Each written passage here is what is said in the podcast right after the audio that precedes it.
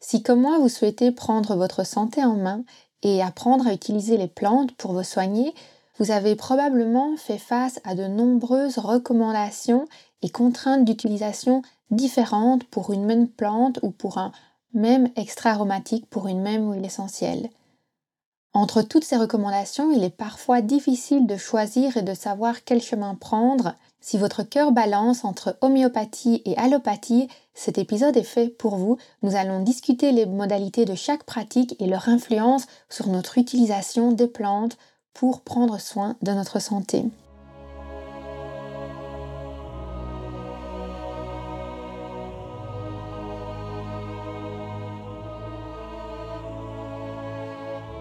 Bienvenue sur le podcast Métasensoriel, un espace qui allie science et spiritualité, conscience et subconscience, visible et invisible, afin de vous emmener à la conquête d'une vie pleine de sens. Ensemble, nous explorons toutes les dualités de l'univers qui nous poussent vers une meilleure connaissance de nous-mêmes, des autres et de notre environnement. Je m'appelle Aurélie, je suis bio-ingénieure de formation et fondatrice de l'aromacantisme. Scientifique de l'esprit et spirituelle de cœur, j'entremêle savoirs ancestraux et pratiques modernes pour vous reconnecter à l'univers de tous les possibles. Chaque semaine, je vous mets au défi d'affiner votre intuition pour mieux écouter, comprendre et ressentir les énergies de la nature. Installez-vous confortablement et profitons ensemble de ce nouvel épisode. Bienvenue dans le sixième épisode du podcast Métasensoriel. Aujourd'hui, nous allons discuter de l'homéopathie et de l'allopathie. Doit-on véritablement choisir une de ces deux stratégies ou pouvons-nous les unir? C'est les questions auxquelles nous allons tenter de répondre durant cet épisode. Avant de rentrer dans ce débat, qui n'est pas véritablement un débat, je vous propose de passer un peu en revue ce que ces différentes notions veulent dire.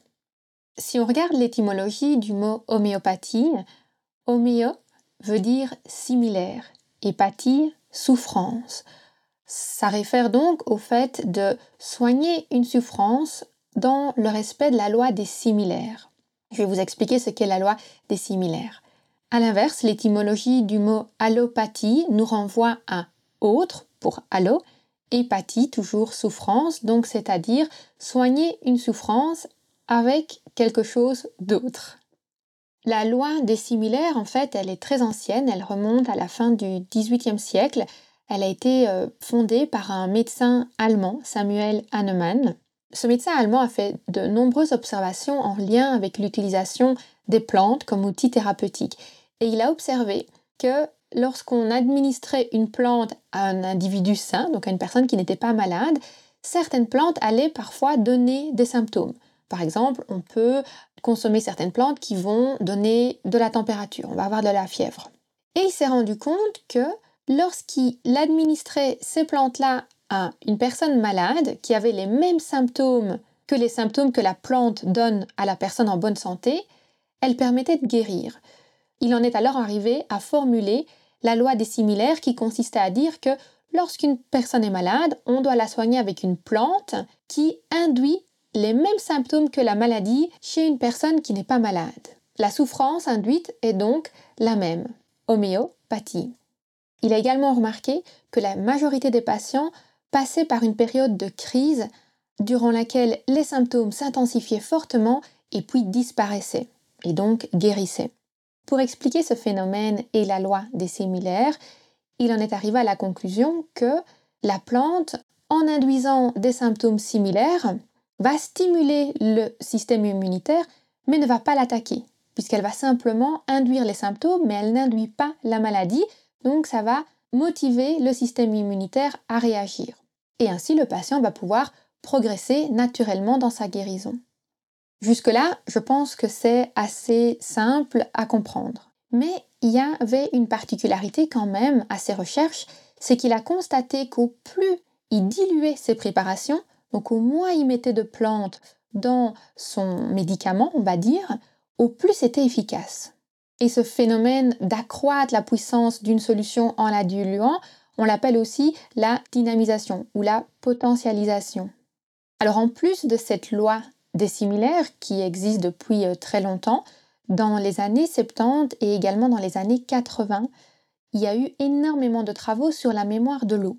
Une personne qui est très connue dans les travaux sur la mémoire de l'eau, c'est le docteur Bernard Gras. Donc lui, il a mené des travaux qui consistaient à énergiser de l'eau avec les mains d'un thérapeute et puis à utiliser cette eau pour traiter des plantes ou des animaux. Il y a notamment un essai très connu sur la germination de graines et il a observé que les graines qui étaient arrosées avec cette eau énergisée germinaient mieux, avaient une meilleure croissance que les autres. Je vous mettrai les références de quelques articles scientifiques dans les notes du podcast.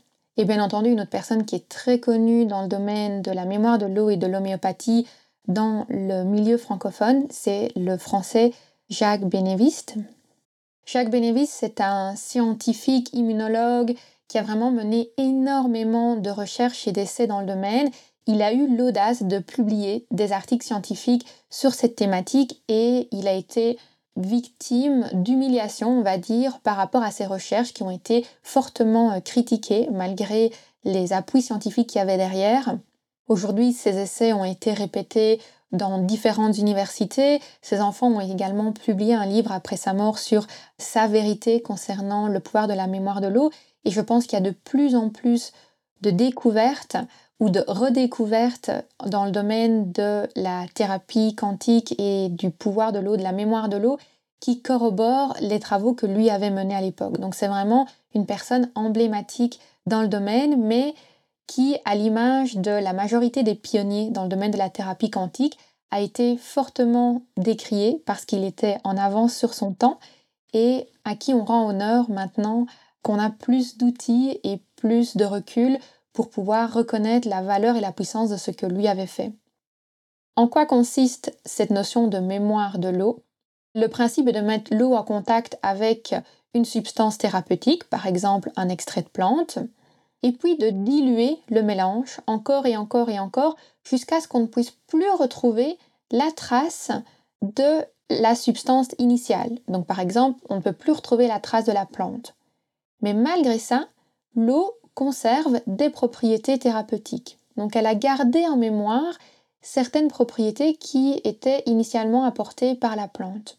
Et lorsqu'on combine cette propriété de mémoire de l'eau avec la loi des similaires, on en arrive à l'homéopathie. Pour préparer un remède homéopathique de façon très simplifiée, la procédure consiste à mélanger les plantes sélectionnées, donc celles qui vont induire un symptôme similaire, avec de l'alcool pour former une teinture mère, et puis de diluer cette teinture mère avec de l'eau, encore et encore et encore et encore, jusqu'à ce qu'on obtienne plus que de l'eau et qu'il n'y ait plus de traces de la plante initiale. Comment est-ce que le phénomène de guérison se met en place? Il y a différentes théories là-dessus, mais une d'entre elles se rapproche assez bien de la notion d'hologramme et d'holographie dont on a discuté dans l'épisode numéro 5 du podcast. L'idée de dire que l'énergie de la préparation entre en résonance avec le corps morphique de l'individu. En entrant en résonance, elle crée des nouvelles interférences et que cela permet d'éliminer les fréquences indésirable et de rétablir l'hologramme souhaité. L'allopathie, elle, fonctionne à l'inverse, elle repose sur le fait qu'il y a des molécules véritables qu'on peut observer, qu'on connaît, qu'on quantifie, c'est le principe de la pharmacologie, c'est de pouvoir étudier l'influence des substances sur notre corps, sur nos réactions physiologiques et sur les mécanismes biologiques qui ont lieu dans notre corps. Et le postulat qui réside avec ça, c'est le fait de se dire, ben, puisque le corps est malade, il n'a pas les ressources nécessaires pour se soigner, on va les lui donner.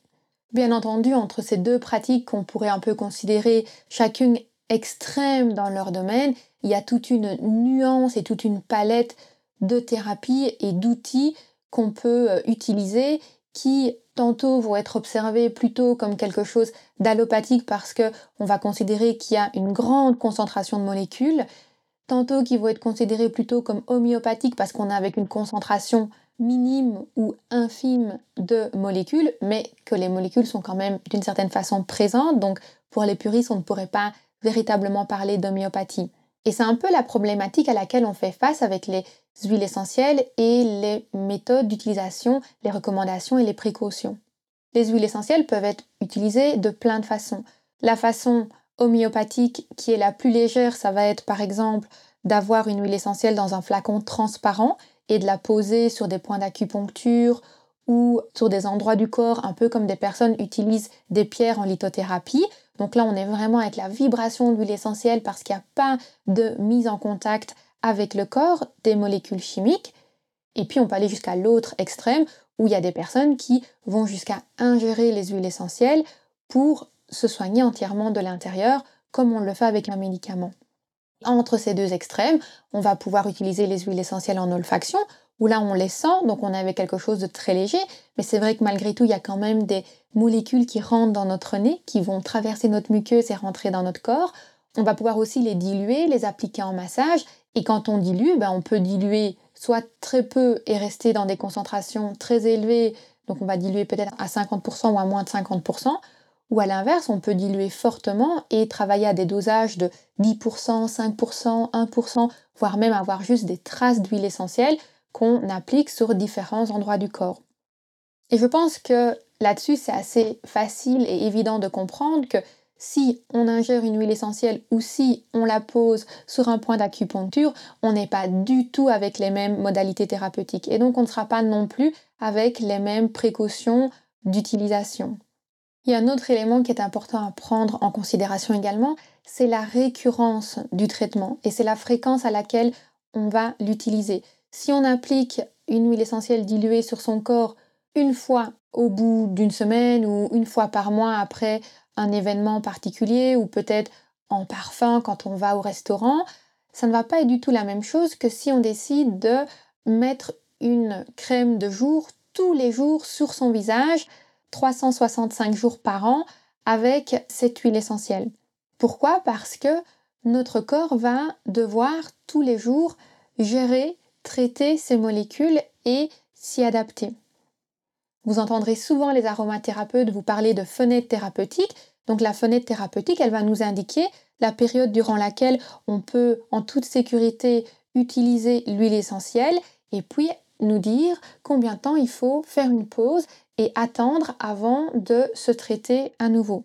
Et cette fenêtre thérapeutique, une fois de plus, elle va évoluer en fonction de la puissance des molécules, mais aussi de la concentration, du niveau auquel on les utilise.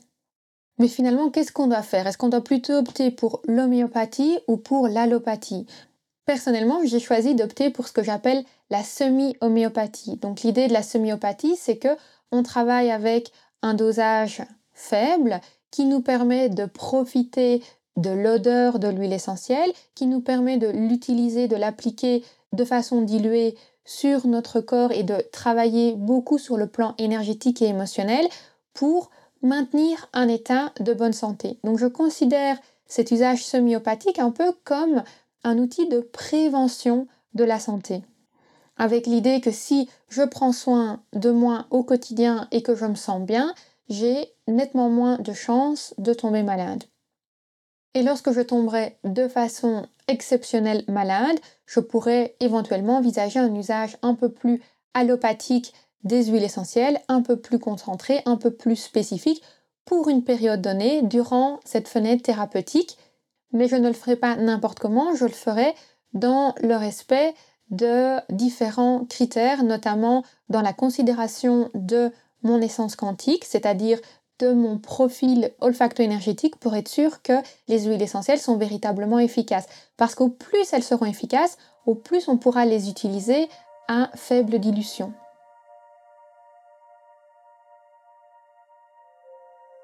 je vous propose un petit exercice pour tester cette approche semi-opathique des huiles essentielles pour nettoyer nos émotions.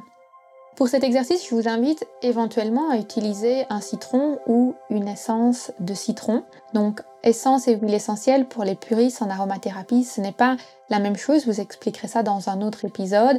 Si vous ne connaissez pas la différence, pas de souci, prenez votre huile essentielle de citron et je vous expliquerai ça plus tard.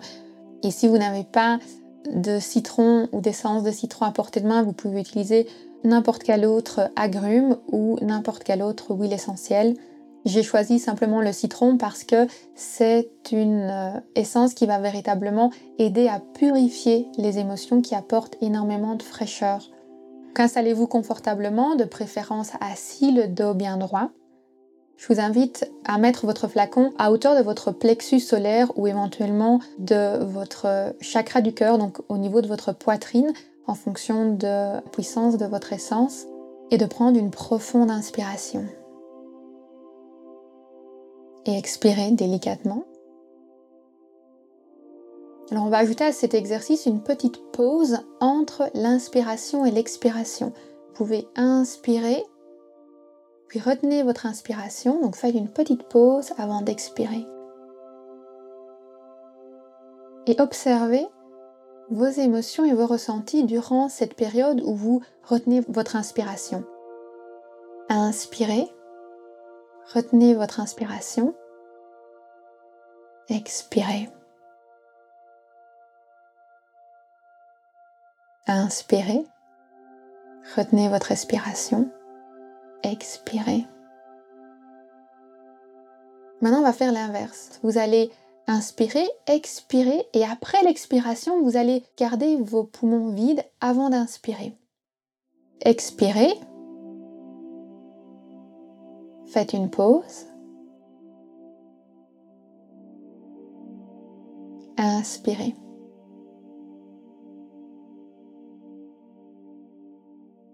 Expirez. Faites une pause. Inspirez.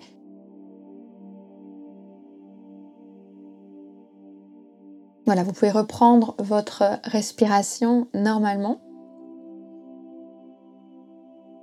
Je vous invite simplement à essayer d'observer, de voir si vous avez ressenti des différences entre la retenue de la respiration lorsque vous aviez votre poumon rempli d'air et cette retenue de respiration lorsque vos poumons étaient vides.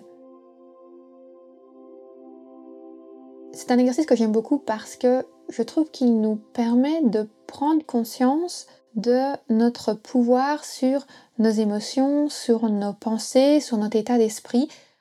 On a énormément d'organes qui fonctionnent dans notre corps de façon automatique, on ne peut pas les contrôler. Vous ne pouvez pas arrêter le battement de votre cœur. J'associe souvent le cœur au subconscient et la respiration à la conscience. Donc si vous avez écouté le premier épisode du podcast où je parle de la conscience et de la subconscience, j'ai aussi cette sensation que finalement notre cœur c'est cette énergie qui va nourrir le subconscient et qu'avec notre respiration, on peut véritablement travailler notre conscience parce que la respiration, les poumons, c'est un organe qui bouge en permanence, qui respire malgré nous quand on dort, quand on n'y pense pas, il peut faire tout le travail, tout comme notre conscience, elle est capable de faire plein de choses sans même qu'on s'en rende compte.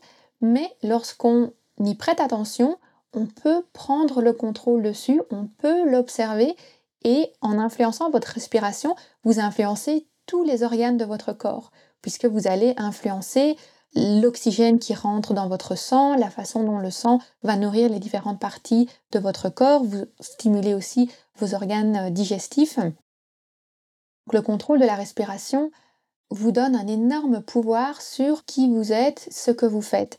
Et cela m'amène à une autre citation que j'aime énormément de Viktor Frankl qui dit Entre le stimulus et la réponse, il y a toujours un espace. De même, entre votre inspiration et votre expiration, il y a toujours un espace. C'est dans cet espace que réside votre pouvoir de décision. Et c'est dans votre pouvoir de décision que réside votre potentiel de croissance et votre liberté. C'est vraiment ce message que cet exercice de respiration et l'essence de citron viennent nous enseigner. C'est que dans l'utilisation semi-homéopathique des plantes et des essences aromatiques réside notre pouvoir de décision, notre potentiel de croissance et notre liberté sur notre santé, ou tout au moins sur notre équilibre émotionnel. Si vous avez aimé cet épisode, si l'utilisation semi-homéopathique des plantes et des essences aromatiques résonne avec vous, je vous invite à me laisser un petit commentaire, à vous abonner au podcast, à éventuellement rejoindre le champ Aroma Quantique, qui est vraiment un lieu où on explore diverses techniques de ce genre. Et si vous pensez qu'autour de vous, il y a des personnes qui sous-estiment leur pouvoir de décision pour leur développement personnel, n'hésitez pas à leur transférer cet épisode. Je vous retrouve mercredi prochain pour un autre épisode du podcast Métasensoriel.